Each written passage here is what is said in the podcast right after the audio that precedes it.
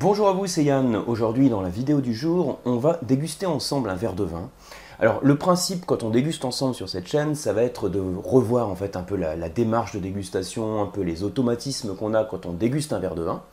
Et puis, bien sûr, ça va être l'occasion de parler, au moins dans ces grandes lignes, du domaine viticole qu'on déguste, et puis de l'appellation. Donc là, en l'occurrence, ce sera une IGP comme indication géographique protégée. Donc aujourd'hui, mon outil de travail, c'est pas une feuille de papier, c'est le verre de vin. Et puis ce que l'on va déguster ensemble, ça va être une bouteille du domaine d'Émile et Rose, que vous voyez ici, la cuvée La vigne de mon père. Donc quand vous voyez l'étiquette comme ça, alors vous connaissez peut-être le domaine, hein. si vous ne connaissez pas le domaine, vous n'avez pas tout de suite des indications euh, quant à sa provenance, quant à son cépage. Donc on a un peu plus d'informations sur la contre-étiquette, donc on va la regarder ensemble. Hein. Alors je ne sais pas si c'est très lisible à la caméra, mais sinon je vais vous le dire. Donc l'indication qu'on voit ici, c'est euh, donc l'indication qui fait mention de la zone géographique. Hein. Chaque fois que vous dégustez un vin, vous pouvez voir donc la mention de la zone géographique, euh, qu'il s'agisse d'une appellation ou d'un vin de pays. Donc là, on est sur une IGP. Donc IGP, c'est indication géographique protégée. C'est le euh, anciennement on disait ça les vins de pays. Et donc ce qu'on a ici, hein, je vous montre, c'est coteau de Béziers. Ça vous permet peut-être de le localiser. Donc on voit ici hein, la mention, je vous montre ici, on est sur un vin euh, qui est issu de vignes, en agriculture biologique. Donc le domaine Émile et Rose. Alors domaine Émile et Rose, c'est pas le nom des vignerons qui ont vinifié ce vin, puisque les vignerons c'est Anne-Laure et Marc Royot, euh, qui ont repris le domaine récemment, il y a deux, ans à peu près, je crois, hein, deux, trois ans, et qui font des cuvées originales que j'ai voulu vous faire découvrir ici, des vins qui sont généralement bien faits.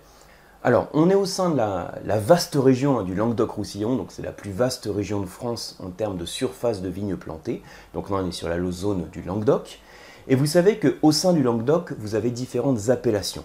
Et parmi ces appellations, donc il y en a une qui s'appelle Languedoc, ce qu'on appelait anciennement les coteaux du Languedoc. Et comme c'est une vaste appellation hein, qui fait plus de 8000 hectares quand même, l'appellation Languedoc, elle est divisée en différentes zones.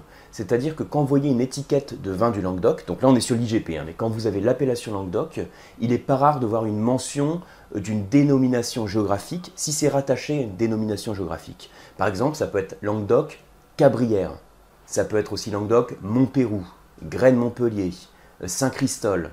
Donc ça, c'est ce qui concerne l'appellation Languedoc. Nous, on est sur l'IGP. Alors, je vais vous montrer la localisation sur la carte. Alors, ça s'appelle Coteau de Béziers, donc comme son nom l'indique, ben, on est juste à côté de Béziers, donc c'est approximativement entre Montpellier et... Oula, je vais tomber mon verre, entre Montpellier et, Narbonne à peu près. Hein. Et puis, alors, je ne sais pas si vous voyez bien, voilà, donc là, vous voyez en gris, alors attendez, je lâche une partie du livre, donc ici c'est Béziers, et puis, alors, je recule un petit peu pour vous voyez le zoom, hein. donc là ce qu'on a ici, ce qui est entouré en fait en rouge, tout ça c'est la vaste appellation du Languedoc, et puis là, donc on est au nord de Béziers. Et au nord de Béziers, je le rapproche, là encore, je ne sais pas si c'est très lisible, donc je vais vous dire. On est donc, on a une petite, petite commune en fait au nord de Béziers qui s'appelle Cornélan. Donc c'est là où se trouve le domaine Émile et Rose. Et là, il vinifie donc des vignes. Euh, alors, il y, a plusieurs types de cépages. Hein. Vous avez Grenache, euh, il y a Cinsault par exemple. Euh, ici, le cépage que l'on a dans cette cuvée, c'est le cépage Cabernet Sauvignon vous le connaissez bien, le cépage Cabernet Sauvignon. C'est le deuxième cépage le plus planté au monde dans les cépages rouges, après le Merlot. C'est le cépage emblématique du Bordelais. Quand on parle, on change de région, hein, c'est juste pour vous le présenter.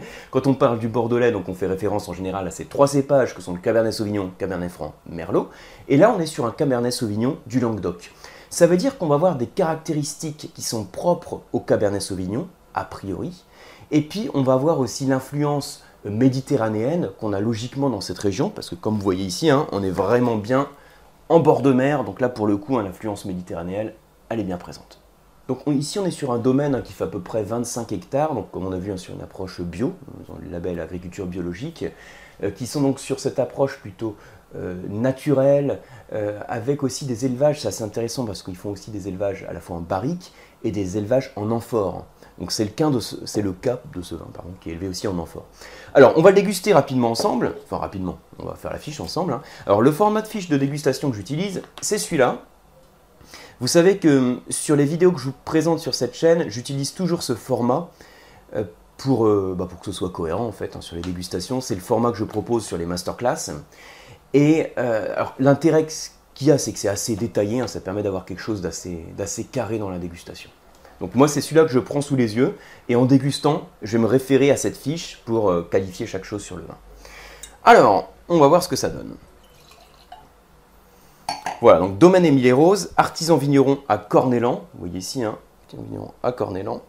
Et puis on est sur un vin qui est dans sa jeunesse, hein, le millésime, alors on va le voir quelque part par ici, je ne sais pas si vous voyez bien, c'est 2019. Voilà. Donc un vin qui est dans sa jeunesse. Alors je ne vais pas mettre la bouteille devant la caméra, ça va pas le faire, on va la mettre ici. Alors on reprend nos trois étapes de dégustation, comme toujours quand on déguste trois étapes, on observe, on sent, on goûte. Alors pour la phase, pour observer la robe, hein, je penche le verre de vin comme ça devant moi sur une surface blanche, je le regarde du dessus. Je vous le montre à la caméra, je ne sais pas si c'est euh, bien visible pour vous. Bon, c'est pas aussi visible que pour moi, bien sûr. Mais, en gros, est-ce que vous arrivez à distinguer comme ça la nuance de couleur? J'insiste, hein La nuance de couleur, vous voyez que elle tire un peu sur le violacé. Ce qui est logique, on est sur un 2019, on est sur un vin qui est dans sa jeunesse. Un vin rouge qui est dans sa jeunesse présente des nuances violacées. Quand il vieillit, la robe s'oxyde et ensuite il part sur des nuances plus rubis, grenat, voire tuilé. Donc je reprends la petite fiche. On commence par le début, la limpidité. Je penche le verre de vin, je regarde. Bon, bah, pas de particules, pas de dépôt. C'est une robe qui est limpide. Je le regarde comme ça en fait du dessus. Hein. Je regarde sur la pointe du disque où c'est beaucoup plus pâle, même si pour vous à la caméra ça l'est pas forcément. Euh, l'intensité, bah, c'est bien soutenu quand même. Hein. C'est-à-dire que je mets mon doigt en dessous, j'ai du mal à le voir même avec la lumière du soleil, hein, j'ai du mal à voir mon doigt. Donc ça veut dire que j'ai une robe qui est soutenue, ce qui est logique aussi. Enfin, ce qui est logique. On est sur un Cabernet Sauvignon. Vous savez que le Cabernet Sauvignon, ça donne, c'est un bon potentiel en termes de polyphénol, donc ça donne pas mal de couleurs, pas mal de tanins aussi a priori. Donc c'est soutenu et il y a des reflets violacés. Donc on s'attend aussi à avoir un vin dans sa jeunesse. Au nez. Donc ensuite, par rapport aux larmes, j'en ai pas parlé, hein, ça reste relativement fluide. Au nez, pas de défaut, on a un nez qui est aromatique, un vin qui demande à respirer. Donc il demande à respirer, c'est-à-dire que quand je l'oxygène, les arômes se libèrent. Donc un petit coup de carafe, ça lui fera du bien. Un petit coup de carafe, c'est-à-dire que je le mets dans la carafe, hein, je précise au cas où. on l'oxygène et on constate que justement, quand on prend son temps, quand on oxygène bien le vin, il s'ouvre et tout de suite, on commence à avoir cette fraîcheur du fruit, mais fraîcheur du fruit mûr. On est sur un fruit noir, la mûre justement. La mûre, très mûre. Hein, on est sur la mûre très mûre, un peu confiturée. Ce côté cassis, framboise, griotte, enfin cerise, noire même. Hein. Cassis, framboise, cerise noire, c'est très fruité. Quelques notes végétales, alors sans qu'on soit non plus sur, euh, sur le poivron vert, hein, qui est ce marqueur que l'on a sur certains Cabernet Sauvignon, là c'est pas le cas, mais on a aussi quelques notes végétales qui vont plus euh, évoquer les herbes de Provence, ce côté. C'est un nez qui est, agréable, qui est bien fait, vraiment sur cette dominante fruitée. Et puis quelques notes épicées. Mais j'insiste surtout hein, sur ce côté. Euh, voilà, plus, plus le fruit, quelques notes de torréfaction, de tabac également, de boîte à cigares. Alors, en bouche, donc je continue la fiche, hein, en bouche, donc on va qualifier tout ce qui est écrit là, donc le sucre, l'acidité, les tanins, tout ça.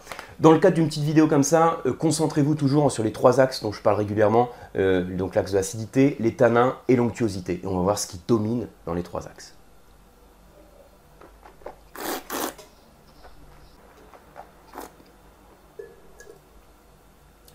Et toujours, il faut se retenir de parler tout de suite quand on vient déguster le vin. Moi, je parle tout de suite pour pas faire des grands blancs sur la vidéo. Mais en fait, j'ai des sensations qui restent en bouche et c'est très important de se concentrer sur ces sensations. J'ai recraché le vin et je sens que c'est un peu râpeux et ça crée une salivation très fluide dès l'attaque d'ailleurs. Hein. Ce qui peut vous surprendre peut-être sur ce vin, c'est d'abord sa fraîcheur, une belle structure tannique. Alors quand je dis fraîcheur, alors, ce qui peut vous surprendre, je, doute que vous dégustiez en même temps que moi le même vin, mais je vous dis un peu les sensations que j'ai. Et c'est vrai que j'ai ce côté, donc euh, j'ai l'acidité du Cabernet Sauvignon qu'on retrouve un l'attaque, qui apporte beaucoup de fraîcheur au vin, un peu de gras apporté par l'alcool qui vient l'équilibrer. Si je remplis une fiche comme ça de manière très formelle, je vais dire pour le sucre c'est sec, l'alcool je vais le euh, capiter, le qualifier de moyen à capiteux, donc ce serait moyen, moyen plus. Hein. Euh, l'acidité est vive, si vous me dites que la cité est nerveuse, ce sera aussi relativement cohérent parce qu'on ressent beaucoup de fraîcheur. En termes de tanin, c'est déjà charpenté. Hein, donc il y a une belle structure tannique, il y a de l'acidité, de la fraîcheur. ça évoque bien ce profil qui est caractéristique du Cabernet Sauvignon, avec cette, rondeur méditerranéenne, on va dire, hein, qui, apporte du gras au vin. Arôme de bouche, je reste carrément sur les notions vraiment fruitées. Hein. Ce que j'avais au nez, un peu le, ces notes de fruits confiturés, de fruits noirs confiturés, avec une longueur en bouche moyenne. Moi, c'est un vin que je qualifierais euh, d'agréable, alors qui est euh, euh, en cours d'épanouissement. Ça vaut le coup de le faire vieillir quelques années en cave, sans partir sur des grandes, sans partir sur un grand vin de garde. C'est pas le but ici.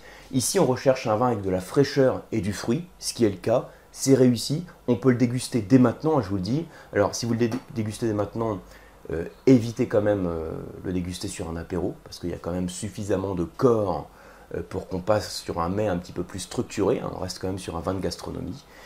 Et là encore, voilà, si vous avez une bonne cave, pourquoi pas le faire vieillir quelques années. Euh, mais comme je vous dis, hein, c'est aussi agréable de le déguster dès maintenant sur la fraîcheur et le fruit. Donc voilà pour cette dégustation. Donc euh, n'hésitez pas à déguster hein, ce domaine que je mets ici en avant. J'ai aucune action chez eux. C'est simplement que euh, c'est pas la première fois que je déguste des cuvées du domaine, du du domaine Émile et Rose. Et puis j'avais envie de vous le faire découvrir ici. J'espère que cette vidéo vous a plu, que ça vous a permis, même si vous n'avez pas le vin avec vous, bah, de peut-être mieux comprendre la dégustation, un peu les automatismes qu'on peut avoir, et que j'ai pu vous faire voyager aussi hein, sur ce vignoble méditerranéen des coteaux de Béziers au travers de cette dégustation. Si ça vous a plu, merci de liker la vidéo, merci de la partager, et puis pour ma part, je vous retrouve sur les cours d'onologie et les diplômes au sein du COAM, et sur les masterclass de la dégustation. Et si ce n'est pas encore fait, merci de vous abonner à la newsletter. A bientôt